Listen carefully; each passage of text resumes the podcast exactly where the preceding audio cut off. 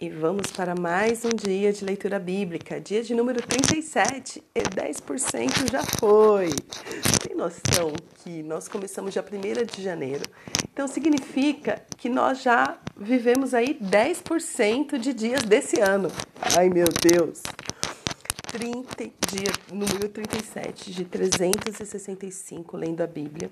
E hoje é, na nossa programação está Levítico, capítulo 16, 17 e 18. E tem muita coisa incrível aqui que eu quero comentar todas elas, o que está em 16, no 17 e no 18. Então, fica paciente aí que talvez essa, esse seja o maior áudio que você vai ouvir. Ou não, vamos ver até o final. Enfim, capítulo 16, versos de 20 a 22 fala o seguinte. Depois de fazer expiação pelo santuário, pela tenda do encontro e pelo altar, Arão fará chegar o bode vivo, porá as duas, as duas mãos sobre a cabeça do bode vivo e sobre ele confessará todas as iniquidades dos filhos de Israel, todas as suas transgressões e todos os seus pecados, e os porá sobre a cabeça do bode.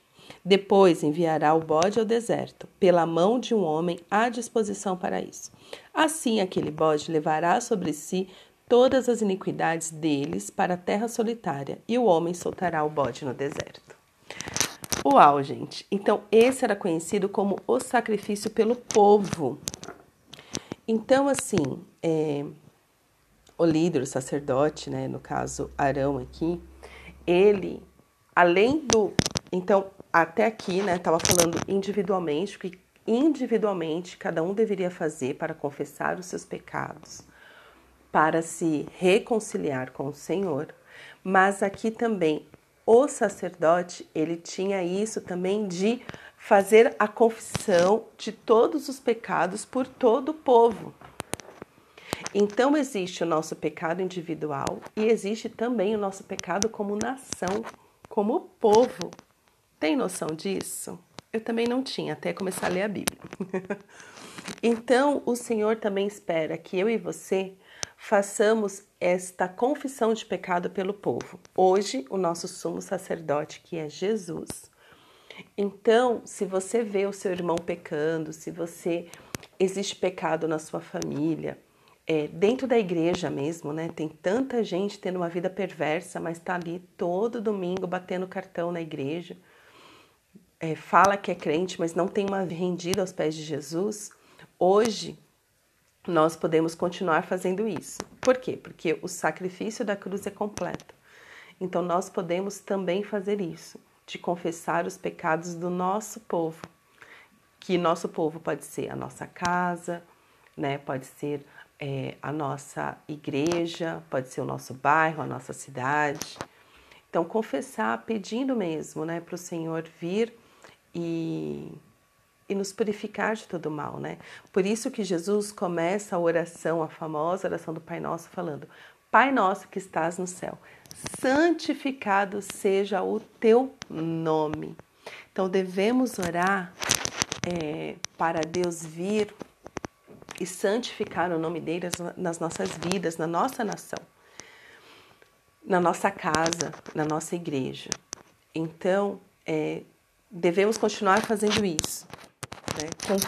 confessar todas as transgressões, que nós temos consciência. Então, assim, Senhor, perdoa o nosso povo pelas mentiras que temos falado, porque temos. E, e traz para a primeira pessoa, coloca você nisso, porque você está tendo efeitos colaterais, porque você está inserido neste povo, entendeu? Então, o Senhor fala assim: olha, vocês prestaram sacrifício individual pelos seus pecados, pelas suas transgressões, mas ainda existem pessoas que não estão se arrependendo, que não estão buscando a reconciliação comigo. Porque desde o jardim do Éden, o que o Senhor tem feito é nos reconciliar com Ele.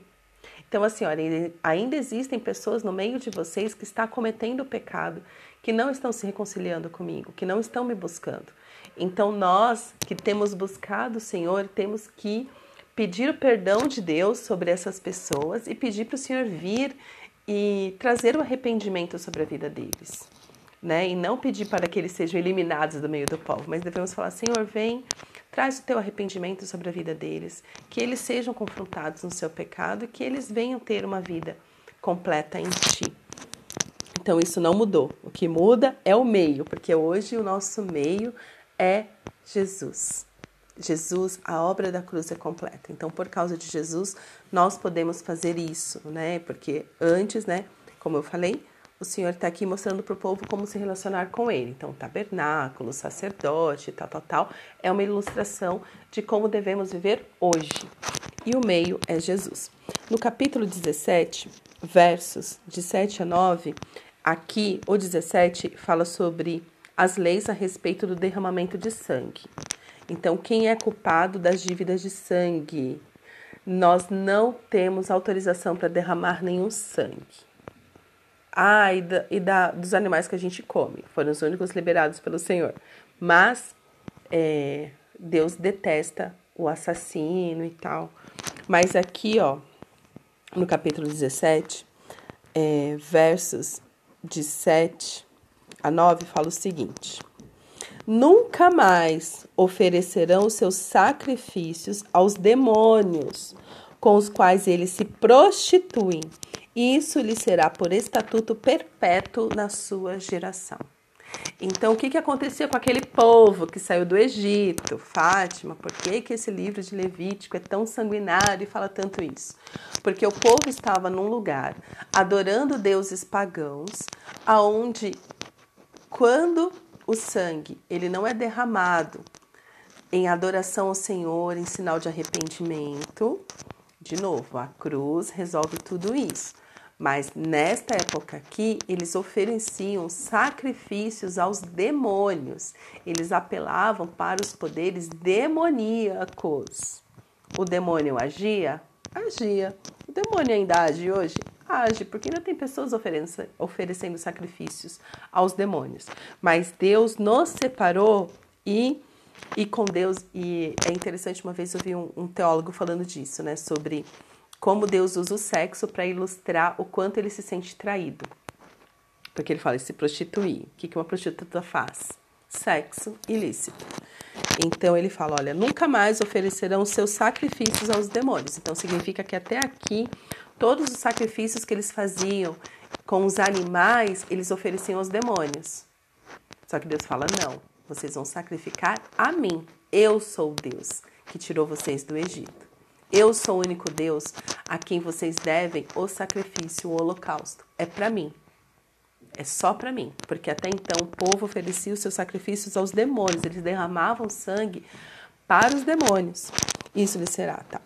8. Diga-lhes também: qualquer homem da casa de Israel ou dos estrangeiros que peregrinarem entre vocês, que oferecer holocausto ou sacrifício, e não o trouxer à porta da tenda do encontro para oferecê-lo ao Senhor, esse homem será eliminado do povo. Por quê?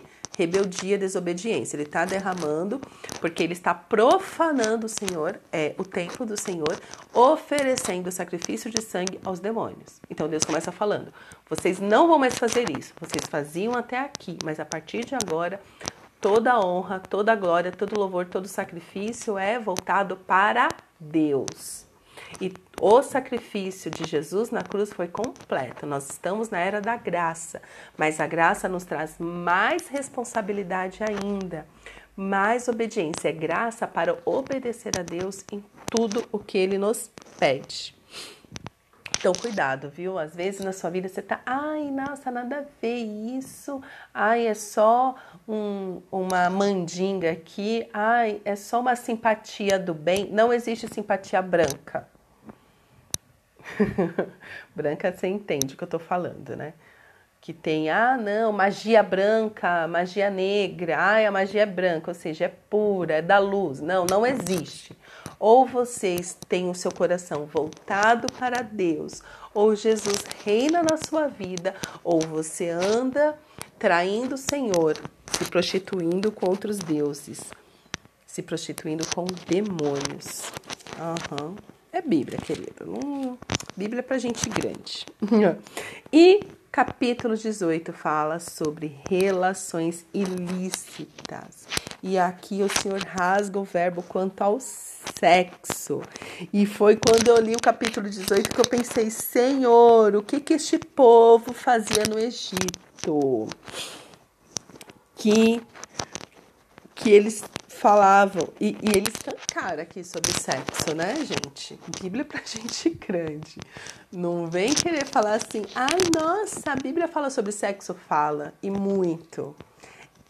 Capítulo 18 está regularizando, está mostrando para você o que, que é uma relação sexual que agrada a Deus. E Deus deixa muito claro qual é a relação sexual que ele detesta, que ele abomina. Então, aqui, ó, no verso 4. Cumpram os meus juízos. Ó, vou começar desde o 1, porque esse capítulo 18 ele merece. Vamos lá. O Senhor disse a Moisés: Fale aos filhos de Israel e diga-lhes: Eu sou o Senhor, o Deus de vocês. Não façam como se faz na terra do Egito, onde vocês moraram, nem façam como se faz na terra de Canaã, para onde eu estou levando. Ou seja, não sejam, não cometam imoralidade sexual, aquelas que vocês aprenderam no Egito. Aquela lá, vocês andaram tanto com o povo do Egito que vocês estão achando que é normal fazer o que eles fazem. Não é. E eu tô mandando vocês para uma terra que tem toda essa todo esse pecado, não é para vocês fazer como eles. Então, o tempo do povo no deserto era também para eles saberem como se comportar, como viver a vida que Deus quer que eles vivam. É para isso que serve o tempo de deserto. Talvez você está passando por um deserto na sua vida e você nunca sai desse deserto. Por quê? Porque Deus está moldando o seu coração para ser semelhante a Jesus, para se voltar para ele. E para isso a rebeldia tem que sair. Esse povo era rebelde. Continuando, não andem segundo os estatutos desses povos, ou seja, eu estou ensinando para vocês como ser uma nação purificada, uma nação separada. Verso 4. Cumpram os meus juízos e guardem os meus estatutos, para andarem neles. Eu sou o Senhor, o Deus de vocês. Portanto, guardem os meus estatutos e os meus juízos. Aquele que os cumprir, por eles viverá. Eu sou o Senhor. Aí ele continua, né? Nenhum homem se aproximará de qualquer parenta próxima para ter relações sexuais com ela. Eu sou o Senhor. Então é por isso que a gente acha abominável. É, não abominável, né? Mas não... também a ciência já fala, né? Que você não pode casar com primo, né? Essas coisas. Porque dá ruim para as crianças. Verso 7. Ai, gente, como é difícil ler isso. Só de pensar, vergonha alheia por este povo. Não envergonhe o seu pai tendo relações com a sua própria mãe. Ela é a sua mãe, não tenha relações com ela.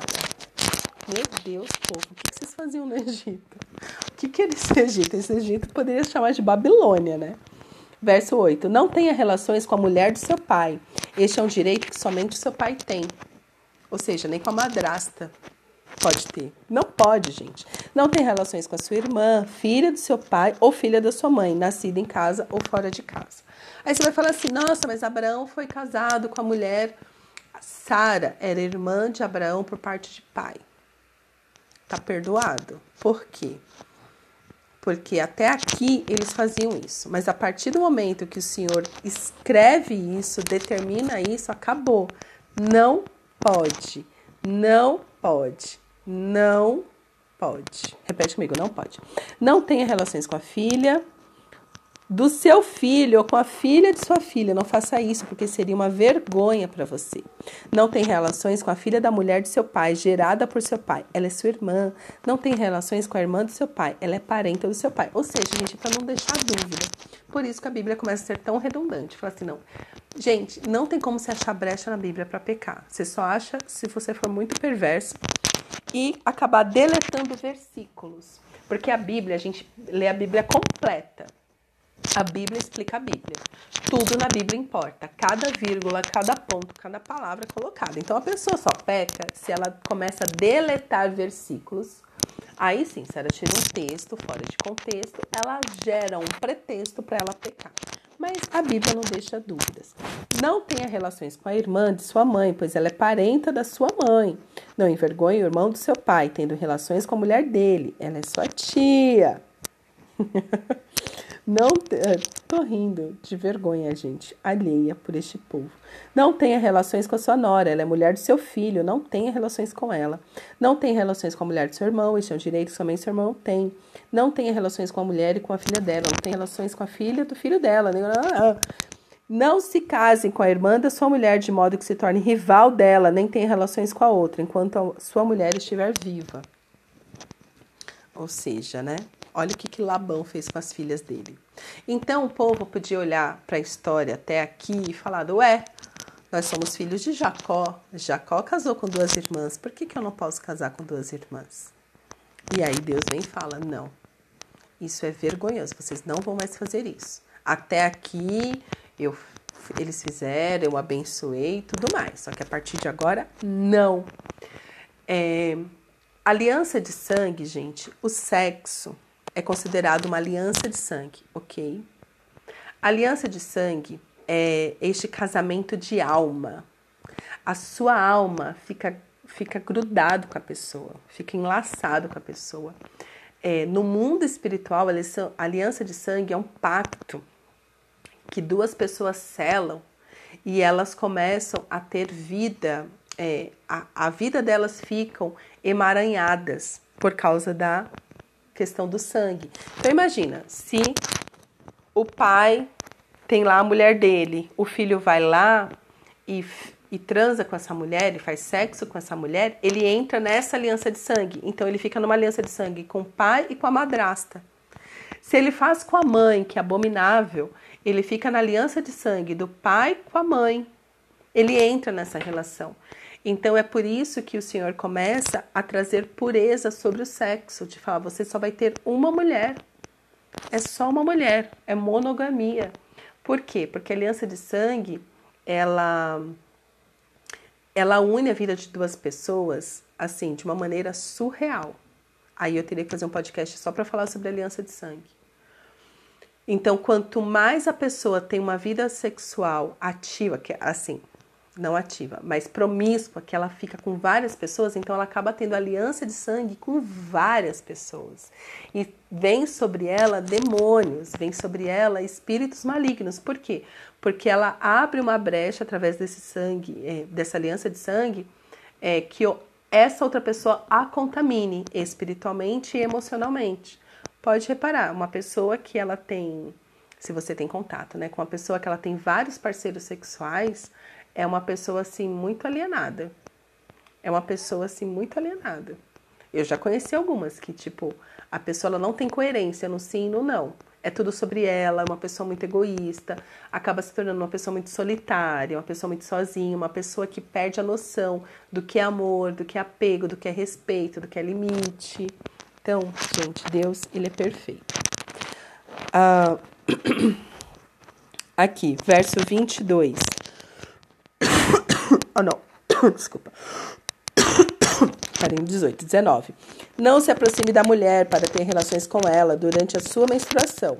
Então, Deus já falou isso, né, nos capítulos anteriores sobre a mulher impura. Tá tudo bem.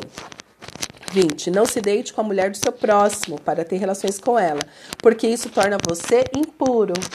Então, lembra os 10 mandamentos. Não cobice a mulher do próximo.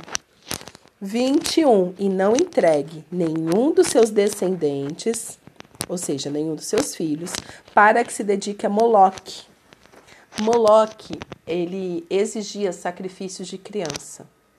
Então, toda, toda vez que você lê Moloque na Bíblia, é, é um demônio que ele exige sacrifício de criança. E sacrifício, assim, teu filho, tua filha. Então, você teve um filho, queimou esse filho, matou esse filho, dedicou ele a Moloque. Por isso que cristão que lê Bíblia é completamente contra o aborto, porque o aborto é um sacrifício a Moloque. Então, se você conhece alguém que abortou, que abortou, essa pessoa deve ser muito perturbada hoje. Por quê? Porque ela fez uma aliança com Moloque. Lembra, Deus falou: você não vai mais fazer oferecer sacrifícios de sangue a nenhum demônio. Então, a pessoa que aborta, ela está entregando, ela está fazendo um sacrifício de sangue para Moloque, por mais que ela não saiba. Lembra dos pecados involuntários do tempo da da ignorância, mas se você conhece alguém que abortou, geralmente a pessoa tem um peso na consciência. Tem ou não tem, gente? Tem sim. Ah, não, a pessoa abortou, ela é super bem resolvida com isso. Será? Será? Tem gente que não fala com a boca, mas ela tem uma vida miserável por causa do aborto. Por quê? Porque é um demônio que fica atormentando a vida dela por causa desse sangue derramado. Não profane o nome do seu Deus, eu sou o Senhor. Então, assim, dedicar o filho a Moloque é profanar o nome de Deus. Está no mesmo versículo, versículo 21. Verso 22. Não se deite com outro homem para ter relações com ele como se fosse mulher. É abominação. Ai, nossa, Fátima, é por isso que a igreja. Ai, nossa, que absurdo. Ai, tem que aceitar todos, tem que saber lidar com o homossexualismo. Sim, nós temos. E essas pessoas, elas, elas precisam, sim, de muita misericórdia. Mas muitas vezes nós estamos apoiando uma relação sexual e essas pessoas, elas não conseguem ter vida plena, satisfeita, alegres, livres, porque o que elas estão fazendo é abominável. E eu não falo isso para condenação de ninguém, eu falo para libertação. Né? Tem uma pessoa que eu, eu vi o testemunho dela recentemente, que ela era lésbica, que é a Juliana Ferron, Ferroni. Juliana Ferroni, é esse o nome dela. E ela conta do tempo dela de lesbianismo, como foi e tal. E ela fala da história dela. E eu falo, nossa, isso é libertação. Porque ela continua assim, né, pelo menos até a última vez que eu vi, eu acho que foi dois anos atrás, os vídeos que eu estava vendo dela, ela falou assim: eu não me relaciono com homem porque é uma área que ainda está em tratamento. É uma pessoa consciente, mas ela quer Jesus mais do que tudo, então ela tem uma vida em santidade. Então, cara, Mano, tu quer pecar? Tu peca. Você quer praticar o homossexualismo? Tu pratica. Mas não vem querer enfiar isso dentro da Bíblia falando, mas Deus aceita isso, porque Deus não aceita. Deus não aceita. Deus aceita o pecador arrependido, mas um pecador rebelde, olha. Enfim, Bíblia.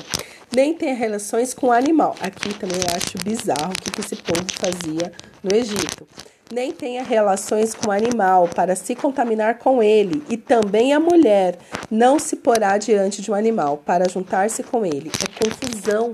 Como assim esse povo tinha relação sexual com o animal, gente? Que absurdo. E hoje a gente vê que tem muita mulher substituindo o marido por cachorro. Senhor, tenha misericórdia desse povo, Pai. Quanta gente substituindo o filho por cachorro. É, se substitui o filho por cachorro, não tem relação sexual. Mas continua sendo confusão. É para ter filho, não é para ter cachorro. Você pode ter os dois, mas um cachorro nunca vai substituir um filho. E sim, tem mulher que não se relaciona com homem, né? Eu já vi, já vi testemunho. Gente, que, que loucura. Já ouvi falar mesmo de. Né, dizem que aqui no Hospital das Clínicas em São Paulo, vira e mexe, chega lá uma mulher travada com, com um cachorro nas pernas. Gente, que absurdo! É confusão! Que loucura, que loucura, Senhor, misericórdia. E por que? Justo no capítulo 18, que aqui, por que, que eu não tenho, não posso ter relação sexual ilícita? Por que, que se eu sou casado, eu não posso sair por aí transando loucamente com outras pessoas? Por quê? Porque, verso 24, não se contamine com nenhuma destas coisas, porque com todas estas coisas se contaminaram as nações que eu vou expulsar da presença de vocês. Verso 25: A terra se contaminou e eu a castiguei por sua iniquidade e ela vomitou os seus moradores. Aliança de sangue prostituição, sexo ilícito contamina a terra. Todos os pecados contaminam a terra. Mas foi dentro do capítulo 18 que o Senhor deixa muito claro: a terra se contaminou. Sangue. E por isso os povos foram vomitados. Vocês, porém, guardarão os meus estatutos e os meus juízos, e não farão nenhuma dessas abominações, nem o natural da terra, nem o estrangeiro que peregrina com vocês. Ou seja, estrangeiro que andar com a gente vai ter que andar na linha. Porque os moradores dessa terra, que nela estavam antes de vocês, fizeram todas essas abominações, e a terra se contaminou todos os seus pecados. Nossa, Fátima, o tempo é mal, né? Não sei o quê. O seu pecado contamina a terra. O meu pecado contamina a terra. O nosso pecado contamina a terra. Que não aconteça, 28, que não aconteça que a terra vomite vocês também por terem se contaminado, como vomitou o povo que nela estava antes de vocês. Todo aquele que fizer alguma dessas abominações, sim, aqueles que as cometerem serão eliminados do seu povo. E aqui que você dá glória a Deus pelo sacrifício da cruz, que é completo. Portanto, vocês devem guardar a obrigação que têm para comigo, fala o Senhor, não praticando nenhum dos costumes abomináveis que foram praticados antes de vocês, e não se contaminem com eles. Eu sou o Senhor, o Deus de vocês. Então, bora ter uma vida de pureza sexual, uma vida de pureza moral, emocional. Que o Senhor, que o Senhor faça nova todas as coisas na sua vida, te traga consciência, te traga para perto dele. Meu Deus, o maior podcast que eu já fiz até aqui. Vou parar por aqui e eu espero que você se volte para o Senhor neste dia, se arrependa. Olha, faça hoje um inventário dos seus pecados. Tudo que você pecou, tudo que você pecou, que você cometeu de imoralidade sexual, que você roubou, que você mentiu. Arrependa-se no dia de hoje, se volta para Deus para que a sua vida seja purificada, clame pelo sangue de Cristo sobre a sua vida. E você verá um novo de Deus sobre você.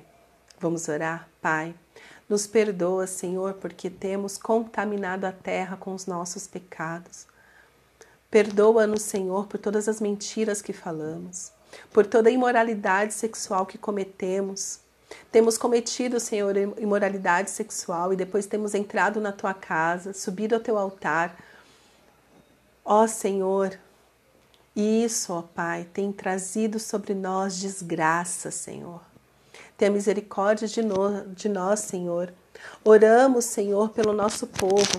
Traz sobre nós arrependimento, Senhor, que possamos nos arrepender dos nossos pecados, que possamos arrepender, Senhor, de ter contaminado a terra. Purifica, Senhor, as nossas vidas, para que a nossa terra volte a ser uma terra de bênção, Senhor. Traz, Senhor, à nossa memória todos os pecados, ó Pai, que tem nos afastado de Ti. Derrama sobre nós, Senhor, o Teu Espírito. E nos enche, Senhor, de arrependimento genuíno, arrependimento que nos leva à transformação. Ó Pai, tenha misericórdia de nós. Purifica, Senhor, as nossas vidas, para que a nossa terra seja purificada. É o que te pedimos, Senhor, em nome de Jesus. Amém.